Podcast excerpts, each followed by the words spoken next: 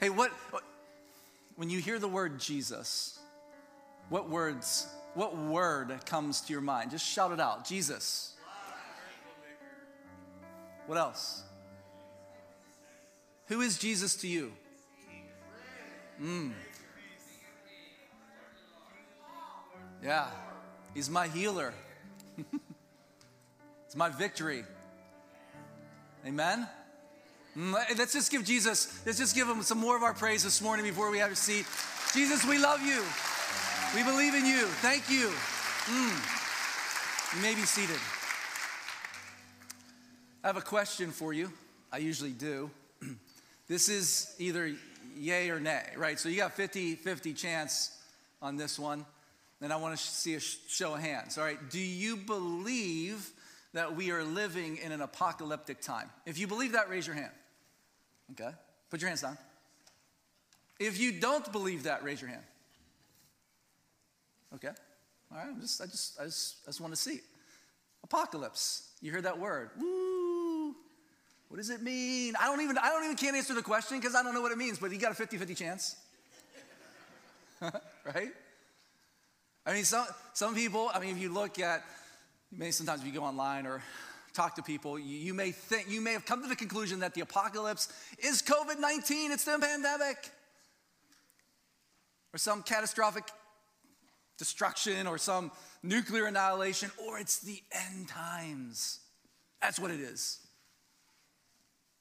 Well, simply put, the apocalypse really means this it's it's an uncovering, it's a revealing, it's a revelation. Maybe that is what's happening right now in the midst of this chaos. We are being revealed for who we really are a follower of God or not. The last book in the Bible is entitled The Apocalypse from Jesus Christ. We usually don't say it that way. We say it this way in Revelation chapter 1, beginning at verse 1.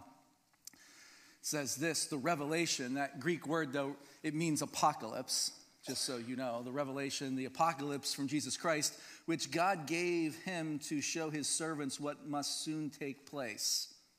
He made it known by sending his angel to his servant John who testifies to everything he saw. That is the word of God and the testimony of Jesus Christ.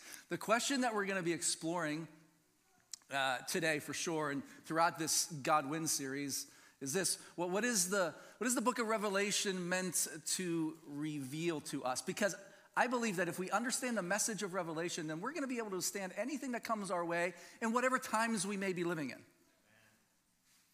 And if we're living in a, a period of chaos, we'll be able to, well, I think, if we understand this message, we, we, we'll be able to avoid debilitating anxiety.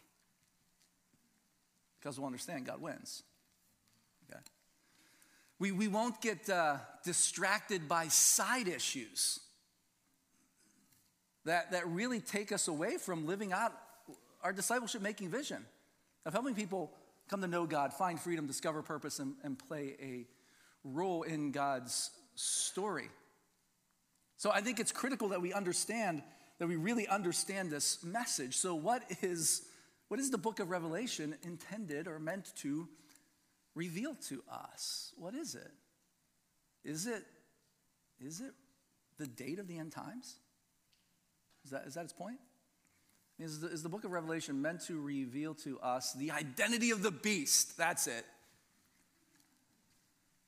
Oh, maybe it's to identify, um, oh, the nations that are going to engage in this battle of Armageddon that we heard about some, somewhere. Oh, may, maybe the book of Revelations is really intended to, uh, to, to help us understand the time sequence of the rapture if there is one, I don't know. But the time sequence of the rapture, of the tribulation, of the final judgment.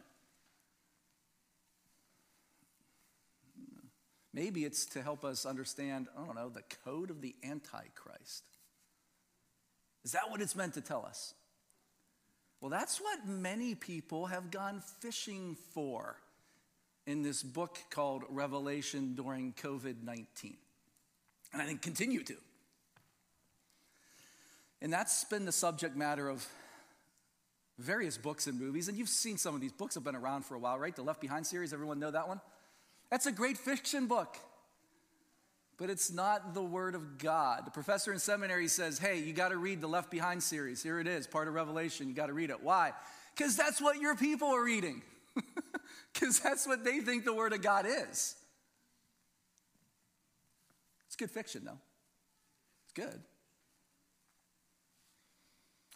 And what I've just talked about, it's been the subject of so many prophecies out there online and on social media. Oh my goodness, you could probably, if you search right now, you probably find, I don't know, 50, 60?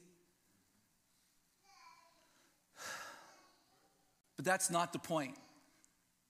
It's not the goal here of the book of Revelation. I mean, you can't even find the word Antichrist in the book of Revelation. Go try. You won't find it. Huh. So, what is the book of Revelation meant to reveal to us if it's not like some chronological time sequence of the end times? Like this happens, and this happens, and this happens, and this happens, and then boom. If you go looking and searching and reading Revelation that way, you are going to get way off and you're going to get into some weird thinking. I'm just going to tell you that right now. So, if it's not that, what is it meant to? What's it meant to reveal to us? What is it? Well, in simple terms, the book of Revelation is it's a story. Doesn't mean it's not a true story. It's a story. Really, a series of stories, in fact, about, about God, which reveal the heart and soul of God. In simple terms, this, this book of Revelation, it's the story of the God who wins, bar none, hence the title of this series. If there's nothing else that you take, God wins. And so if you're following God, rest easy. God wins by outlasting and outdoing and undoing anything that evil can do, and ultimately by ending evil forever. That's good news. It's the story of the God that in the process is making everything new. That is, God's saving people, God's freeing people, God's redeeming people, God's restoring people as God's dealing with evil. And it's the story of the God, I love this, who is standing in our past, in our present, and in our future as our hope, helping us be who God has created us to be Jesus Christ in every way, in every day. Are you guys with me? So, at the end of this God's story series, my hope is that you will be filled with God's hope. Knowing that God wins so that you can stand firm no matter what comes your way in whatever chaotic situation we may be living in. Helping the people in your sphere of influence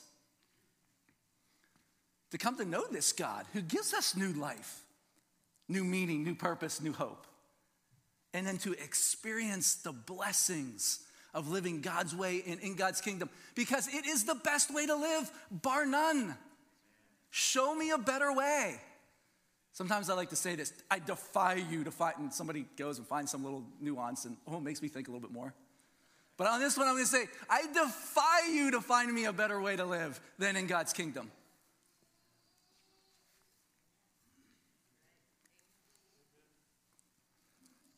Let's pray. God, please prepare us to receive your word this morning. Put our minds and our hearts to your word, to your truth, God. Please pour out your Holy Spirit upon us to begin to convict us of where we may not be living your truth and your love, God. And show us, show us your way. Purge us of anything that's not of you, and then fill us with everything that is of you, so that we can be salt and lights to the people in our sphere of influence so that we can radiate you, radiate your love, explain your truth, Love people into your kingdom, God. Please use us as your instruments of truth, grace, love, and mercy. In your mighty name we pray and ask. Amen. A little background John, the writer of, uh, of this book of Revelation, and one of Jesus' original, original disciples, we find him, in, his, his place of writing this is on this little island called Patmos because some of the higher ups in the Roman government were just sick and tired of his Christ filled messages. They were sick and tired of hearing him proclaim that Jesus is Lord instead of Caesar. And so what do they do? Well, they had the power. So they exile him. They exile him to this island of Patmos and they leave him there alone, isolated from his brothers and sisters in Christ. This is probably feeling like this baby, right? I'm sure he had moments of just, oh my goodness, why me? Mean, he was sent there on a one way ticket. There was no coming back for John. He probably thought, I have to guess, that he doesn't matter anymore. He can't be used by God anymore.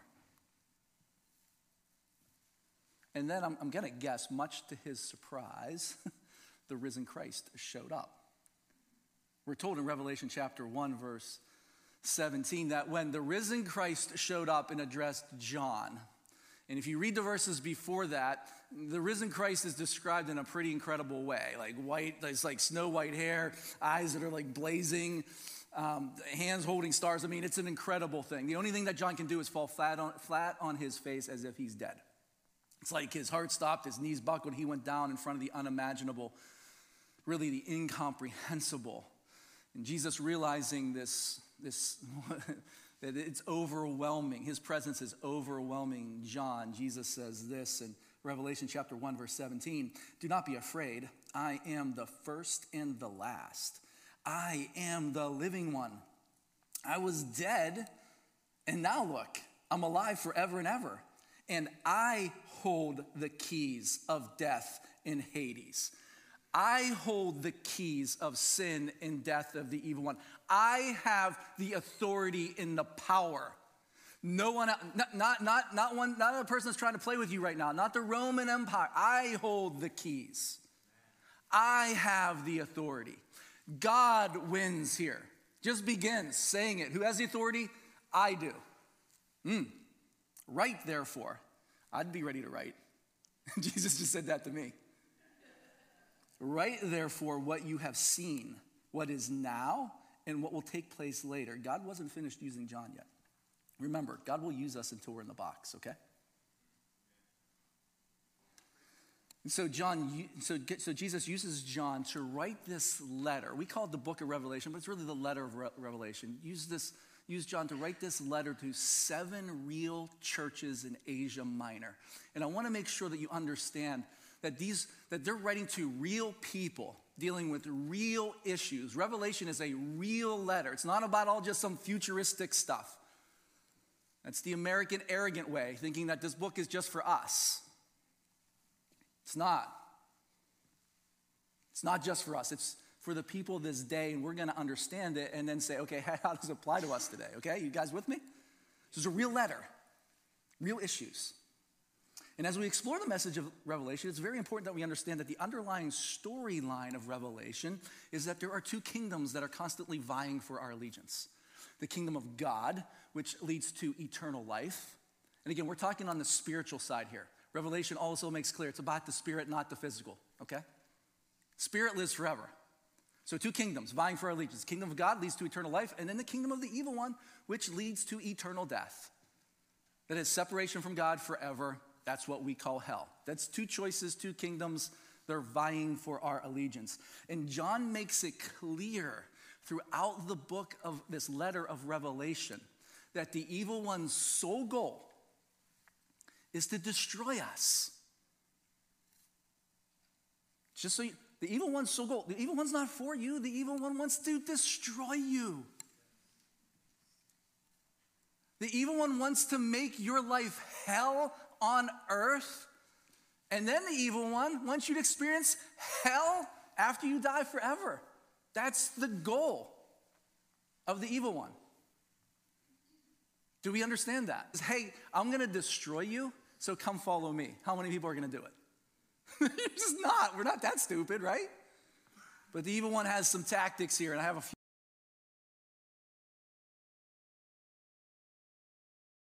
on the screen tries to get us to turn away from God by making the pursuit of the things of this world money, power, prestige, position, beauty look more appealing than following God.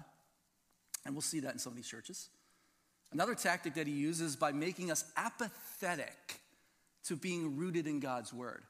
And, and, and I probably should have expanded a little bit apathetic to being rooted in spiritual habits that God uses us to make us like God, right? If we want, what did you, if we want to be like Jesus, then we have to, I think Jenna, Pastor Jenna talked about this a couple weeks ago, we, we have to do the things that Jesus did. Jesus did certain things so that he could do certain things. Are you following me here? But the evil one wants to make us apathetic, for example, to being rooted in God's word, so that we are more apt to compromise God's truth and to conform to the various cultural practices or beliefs or values of the day. And we have some of those going on right now, right? On gender issues, right? Identity issues, sexuality issues, even just basic truth issues, right? We got some of those that we're going to wrestle with. And then another third tactic is, is, is by causing us to suffer persecution by being, quote, canceled in some way. Just want to make it clear to you that cancel culture didn't just come into being right here in the present time. Cancel culture existed back then. We have this kind of arrogant thinking that everything is new. You know what I mean? Like, oh my goodness, no one's ever experienced this before. No. We will see by looking at some of these churches that they experienced a, a cancel culture that was heavy. Because the, the idea here is, is, is, the evil one wants to do is so that we cave.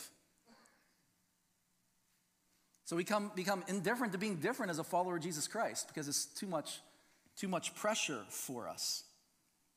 Are you guys, you guys with me here?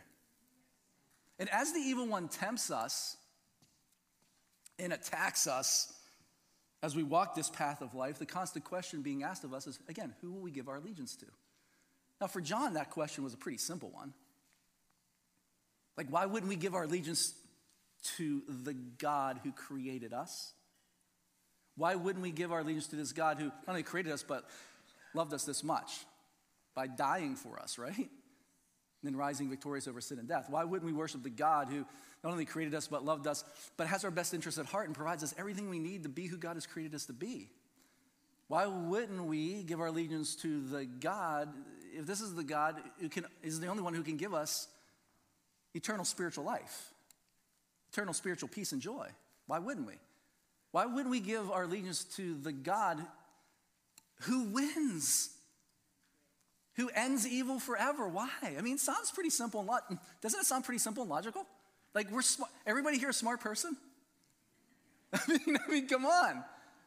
If God is for, why wouldn't we want to follow a God that's for us? Right? Simple logic tells me, yeah, that. But what happens? Life complicates things, doesn't it? And life was complicating things for these seven churches here in Asia Minor, and the evil one was succeeding in turning, turning some of them to things other than God, like the pursuit of money or worldly success, even religion, as we'll see today. The evil one was succeeding in getting some of these churches to compromise God's truth and conform to certain cultural practices of the day. And, and, and the evil one was getting close to succeeding in deading the spirits of certain of these churches through a persecuting cancel culture like they had never seen before. The evil one was on the prowl. And as a result, Jesus, through John, addresses these issues that these churches are struggling with, they're wrestling with. And Jesus gives these churches, these real people, a message of hope. And this is a message for us as well. Jesus is like, relax, don't worry. Take a breath. Can we all take a breath? Sometimes it's good just to uh, take a breath. Whatever the evil one throws your way, Jesus tells God is stronger.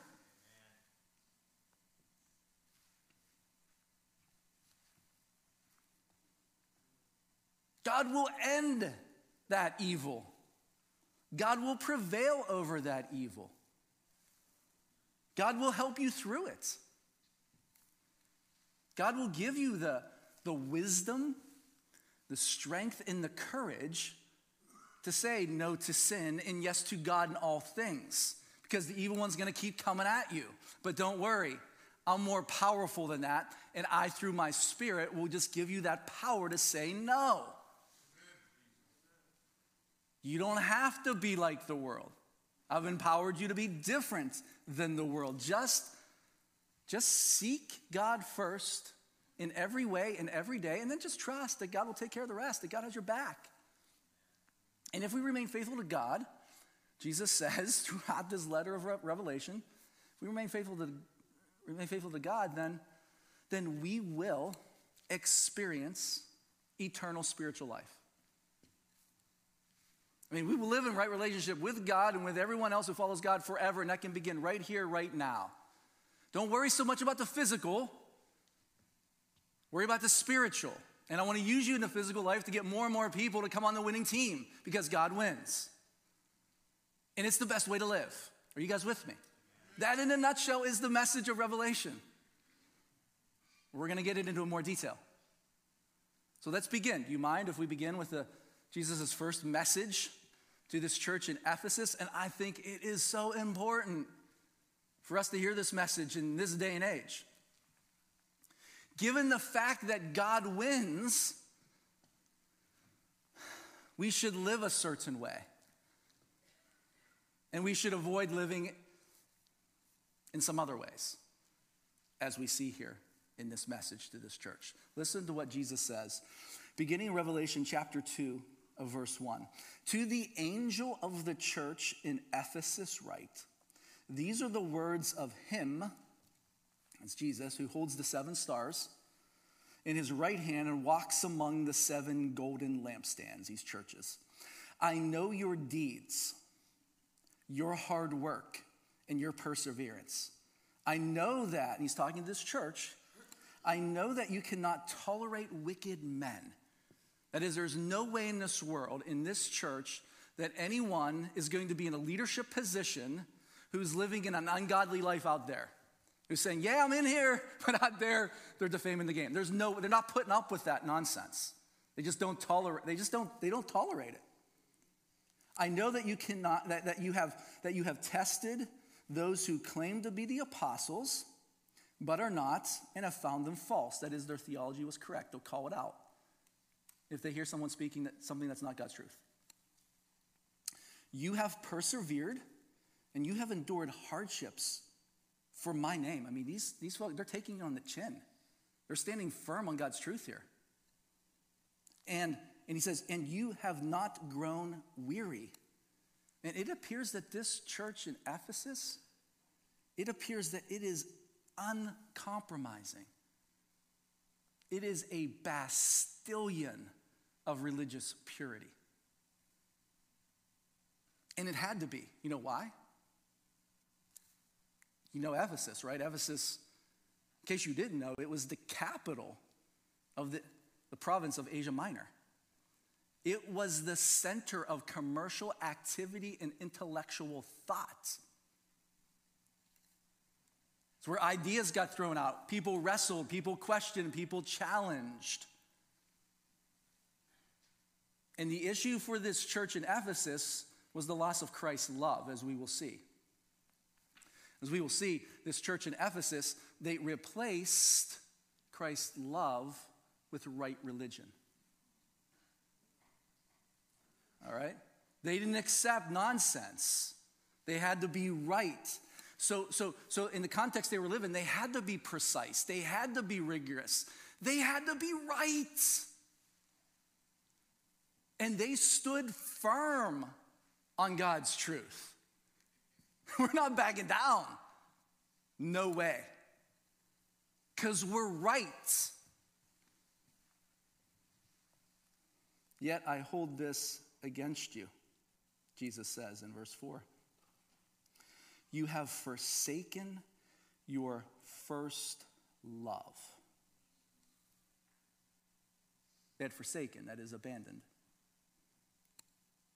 Christ's love, which really makes this church an oxymoron. Right? Because how, how can you call yourself a, a Christian church if you don't if you don't have Christ's love at the center of what you're doing, right? I mean, seriously. How can you really be a Christian church if Christ's love is not the foundation or really one of the foundational elements of everything you do, the motivation for everything you do. How can you really call yourself a Christian church if that's not it? If you've lost that, if you've forsaken that, right? And in this, in this love that we're talking about, this Christ like love, I want to make sure that we understand what, what Jesus is talking about here and saying that they have forsaken it. This Christ like love, and you've heard me talk about it before, it's a love of sacrifice for the sake of others. They had forsaken that kind of love. It's a love of action for the benefit of others. They stopped doing that, they had forsaken it. And it's a love of forgiveness that lets go of all past wrongs. I'm not going to bring up that thing that you did to me to cause separation between us. They had forsaken that way of living. They abandoned it. They stopped it. Why? Why would they forsake Christ's love? Well, why would we? Why would we forsake Christ's love as a community of faith? As the, one of the foundations of everything we do. Why? Why would we do that? We say, Dave, come on, seriously, we're smart people. We wouldn't do that. I guarantee you that these, these people in the church in Ephesus, they were smart people too. They would have said the same thing. We, we wouldn't do that. So what, so, so what would cause them to do that? Well, remember again, Ephesus is the capital of Asia Minor. It's the center of commercial activity and intellectual thought. It's where ideas are challenged, where things are questioned. You have to assume that they're being questioned and challenged on God's truth and living God's way. What? You have to deny self, pick up a cross, and follow this person that we can't really see? You got to be kidding me die to self? How do you survive in this culture living that way? Come on, really? Live a life of sacrifice for the sake of others? And if I don't take care of me, I'm gonna die. You know, my, my, my family needs fed. I gotta, I, I gotta, it's gotta be about me, myself, and I. It, it sounds like this is just one of those other philosophies, those new philosophies out there that come and go some dude lived, you said he died, you said he rose again. Really? Seriously? Come on. You're putting your trust in that? That's your hero? Are you guys following me here? I mean, this is the environment that it's like a New York City. Free flow of thought and challenge and ideas. And so, what, what did that mean? They had to know their theology to survive. They had to stand firm on God's truth.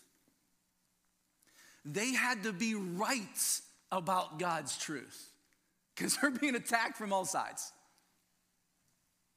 Have you ever heard the saying that you can be so right that you're wrong? Uh, if you haven't, it's, it's, it's, it's you're right, you're right. But the way you go about being right is wrong. As a church, this can happen to us when we're in a cultural context of setting, like the church in Ephesus, where we're being challenged, where, we're, where, where people are questioning, where people may be demeaning even our intellectual capacity to be intelligent people. They're challenging God's truth left and right in, in, in, in every way. And so, what can happen to a church is that they can allow fear of compromise and fear of conforming to the cultural practices, beliefs, or values of the day. they can allow that fear to cause them to circle the horses, wall up, and become a rigid, frigid, rules based church. In essence, a church can allow this fear of compromise, it, can, allow, can allow a church, can cause a church to allow God's truth to actually trump God's love to protect God's truth.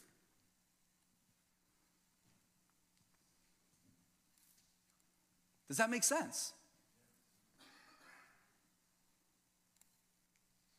I think you all agree that we're living in some very interesting cultural times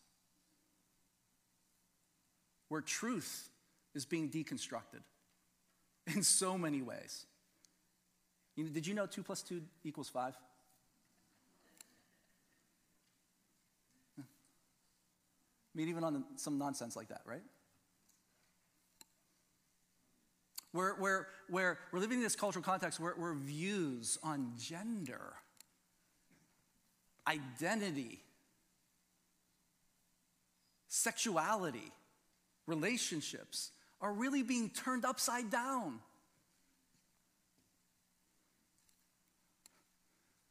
We're, I mean, we're, we're living in some interesting cultural times, don't you think? Where violence, whether that's physical violence, I think we've seen that this past summers, all these different kinds of riots, and I don't care what side of the political spectrum you're on. Where violence, physical or word violence, or, or like media violence on social media, holy smokes, two businesses just trying to make it here in McMinnville, you would think, right? Just trying to offer something for us from an eating perspective. Giraldi's and, and, and uh, what's the donut one? Mag Daddy Donuts? Is that what it's called? Just blasted with all these negative reviews just to get people to stop going there because they may have held a position that a bunch of mob people didn't agree with. It's the kind of violence I'm talking about. This is the cultural setting that we're in, where we will experience maybe some kind of violence because we may, or they may, or you may, or whoever may disagree on some issue or idea. Are you guys with me here? And when we're living in this kind of chaotic, disturbing context, we may be tempted to do one of two things. Well, we may be tempted to cave and rationalize away some of God's biblical truth in the face of some new cultural idea, belief, or value. And we rationalize it by saying this God's love trumps God's truth. So we go the opposite way.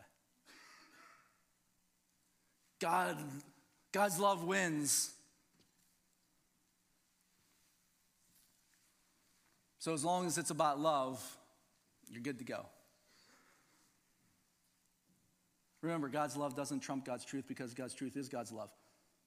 Or we can go the other way. So we go the other way and we can build these walls of truth right? Thinking that God's truth trumps God's love. That's false too, right? You know that, right? Because God's truth is God's love. Are you guys, are you guys with me here? So again, we can build these walls of truth to protect ourselves from anything outside or unchristian. Oh, I'm afraid. Maybe sin's more powerful than God. I gotta hide. And when we build walls like that, we can forget that we're supposed to love people into God's kingdom. And then give them the grace and space to allow God's truth to transform them and to free them. Are we connecting? Are you following? Are you with me? Does that make sense? Some of the telltales that we ha- may have abandoned Christ's love and replaced it with God's, well, this the idea I'm trying to protect God's truth. Some telltales that we may have built walls of truth is when we stop welcoming the, the addict. Ooh. When we stop welcoming an unwed mother is trying to make it. We go, oh, you're not married? What's up with that? Or some single young lady who may be pregnant and unmarried. What? Telltale sign that we've abandoned Christ's love is when we stop welcoming a, a same sex couple.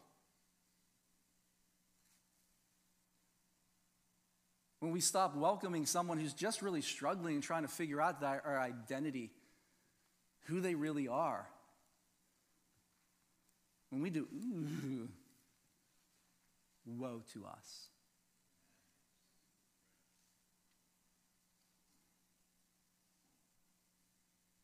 Does that make sense?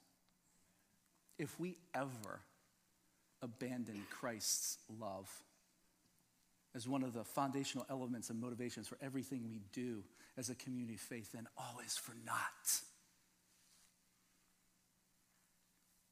Think about it. Without Christ's love being at the center of everything that we do, without Christ's love flowing into, through us, and out of us, how can we ever be salt and light out there? If Christ's love isn't constantly flowing into, through, and out of us, how can we ever show the world who God is, what God cares about, and who God cares about? How can we ever, how can we ever help people experience God's love if we're not living God's love, right? I mean, if Christ's love isn't constantly flowing into, through, and out of us, how can we ever expand God's kingdom on earth? If Christ's love isn't constantly flowing into, through, and out of us, then what, what are we? Well, I'll tell you what we are. We're a dead church. Stick a fork in us. We're done. I think that's why Jesus says, I mean, he gets pointed here with this church. He says, he says, he says to them, again, in verse 4, yet I hold this against you. You have forsaken your first love. And in verse 5, he says, Remember the height from which you have fallen. So he tells them to repent and do the things you did at first. Repent, turn back to God. The things you did at first. Allow Christ's love to flow into you, continue to transform you, work through you, and just flow out of you to everyone in your sphere of influence. Do things that matter. Break out of these walls that you've put up.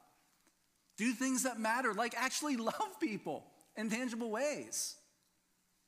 Love them. Starts just, just by feeding someone who's hungry that may not be a follower of Jesus. It's okay. Clothe someone who may need some clothes, give them a drink. Talk to your neighbor who may be struggling. Take a meal. Care for them if they're sick. How about this? Write a note to someone that you may know or someone that you do know knows in prison. Tell them, guess what? You still matter. You still have a purpose. You haven't been forgotten. Hey, you're loved. It'll be great maybe to, to if you already know them, hey, to get together when you get out, or if I maybe I'll get a chance to meet you. Hey, someone's got your back. I'm praying for you. Or, or maybe this, maybe, maybe just accept someone for where they are right now in life, even if you don't agree with what they're doing. And then love them into God's kingdom. As you help them understand God's truth in a loving way. Are, are, are you with me? Jesus says, he's pretty clear if you don't repent, he's telling this church, if you don't break down these truth walls, if you don't turn from this, I will come to you and remove your lampstand. Lampstand's church. I will remove your church from its place. Ouch. If we abandon Christ's love, if Christ's love stops being one of the foundational elements, motivations for everything we do as a community of faith, then Jesus makes it very clear that God will stop using us as a community of faith to help people come to know God, find freedom, discover purpose, play a role. Because we will be, we will look yucky. I mean, we will defame the name without Christ's love within us. We will make people hate God, actually. If we don't repent, Jesus is clear, we will be a dead church. Have you ever been a part of one? Jesus then ends his message to this church, these people of Ephesus, with an encouraging word. He gives them, he notes something here. He says this, he goes, But, verse 6, you have this in your favor. You hate the practices of the Nicolaitans, which I also hate. Ah, you, you know the Nicolaitans, right? Anybody here friends with a Nicolaitan? Nicolaitan? No? The, the Nicolaitans, they're the people, they, they come to church, yeah. And then they go out there and they defame the name.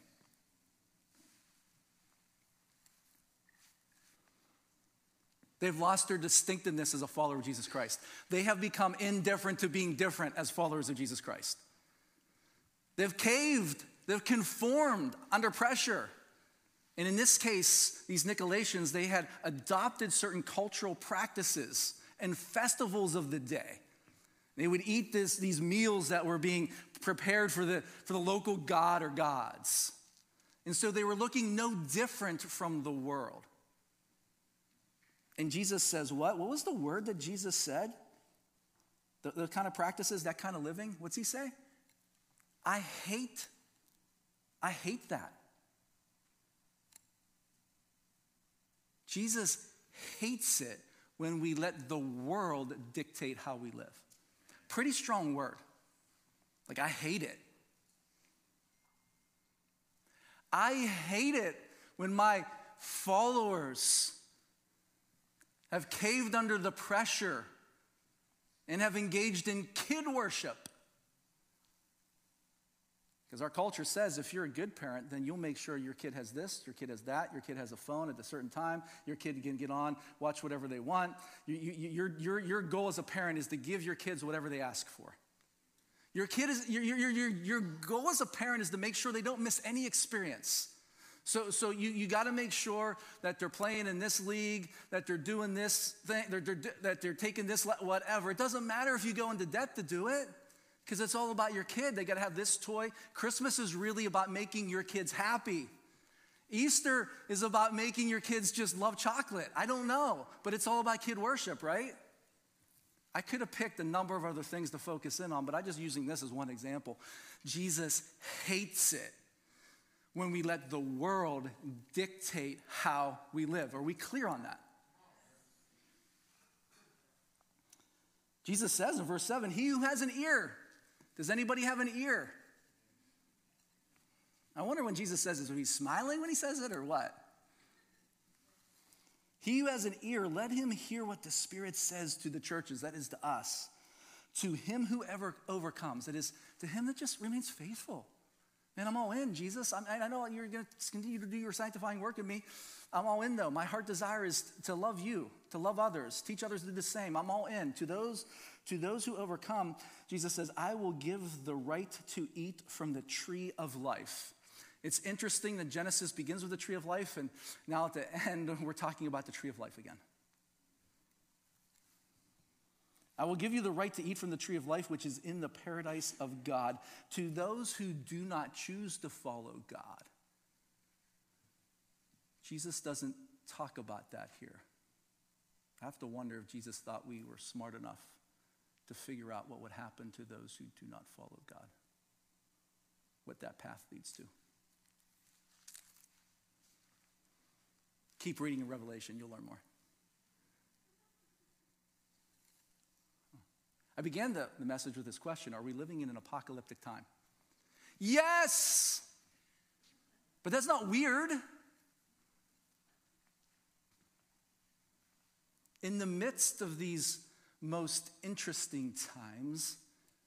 And the reason why I answer that question, yes, is because we are being revealed for who we really are. Follower of God or follower of something else. And We're being revealed no matter what times we're living in. Are you guys with me here? So, in, in a way, I think that almost all times are apocalyptic times. Every day is a revealing day. Who's your daddy? Who's your God? Who are you following? And one of the key things that identify us as a follower of Jesus Christ is Christ's love. That love of sacrifice, that love of action, that love of forgiveness. Are you, are you guys following me? Are we people of Christ's love? So I got to ask this question What are we doing? What are you doing? I mean, seriously, if someone were to ask you this question, I hope that you'd have a ready answer. What are you doing to love someone into God's kingdom?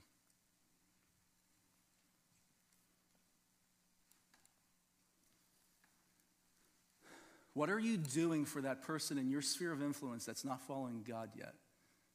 What are you doing to love that person with a love of sacrifice for their sake?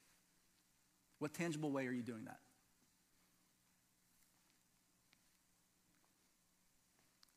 What are you doing to love that person with a love of action for their benefit? What are you doing in a tangible way to do that? How are you loving that person with a, with a love of forgiveness that lets go of that thing that they did to you that, that hurt you? How, how, are you, how are you loving them? What's your answer? When is the last time you loved someone in a tangible way who irks you? Who you do not like. Because the world loves people they do like, right? So, when's the last time that you love someone who you do not like? Or have you walled them off with your biblical truths? Ooh.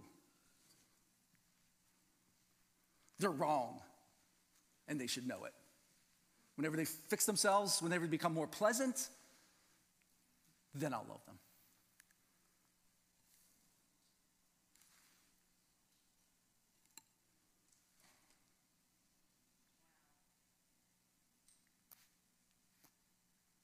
Are you tracking here?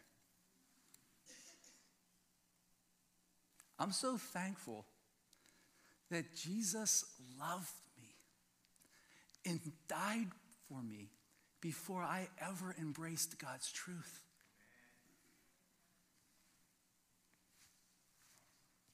Because if he would have waited until I embraced God's truth, he may have been waiting forever. oh, my friends, may we follow Jesus' example and love people into God's kingdom before they may have even heard of God's truth and then give them the grace and space as we answer questions, as we walk the path, to allow God's truth and God's love to transform them and free them so that they can be who God has created them to be Jesus Christ in every way and every day. Are you guys with me this morning?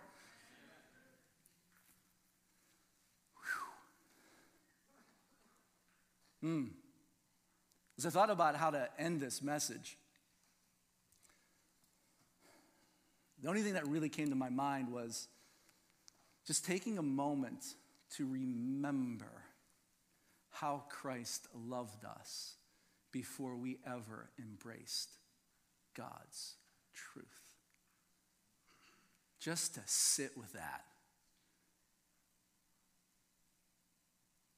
So my prayer this morning as we as we receive communion, holy communion together is that as we do, that we will be filled with Christ's love like we've never been filled before.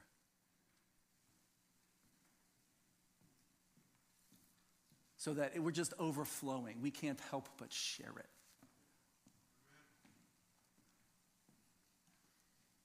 Let's just take a moment and just reflect on the fact that Jesus Christ took a beating for us, was ripped and torn apart for us was broken and poured out for us before we ever embraced God's truth.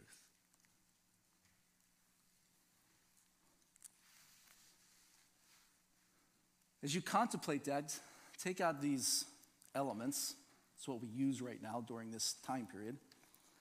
No matter what time period we're in, nothing will ever stop us from remembering everything that God has done for us through the life, death, and resurrection of Jesus Christ our Lord. Nothing. We'll always find ways to gather and to remember and to celebrate. This, my friends, this little, I don't know, wafer thing, it represents the fact, this represents Christ's body, and the fact that, again, Christ, man, he, he suffered for, for us. So that we could experience Christ's love first.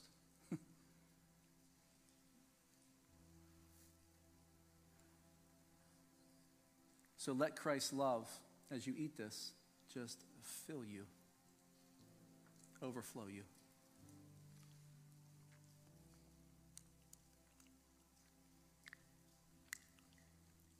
this little cup of juice represents Christ's blood that was shed for you, that was poured out for you, for me, for us, for the world. So that we could see what Christ's love looks like in the real and the raw. Huh. Mm. We could remember. We could let constantly have this thought that, no, God, we want your love constantly filling us every day, overflowing us so that we can just pour out, share your love with everyone that, we, that you put in, in our, in our sphere, everyone that you put in our contact places today, every, everyone. So drink and let Jesus Christ fill you, overflow you with, with his love.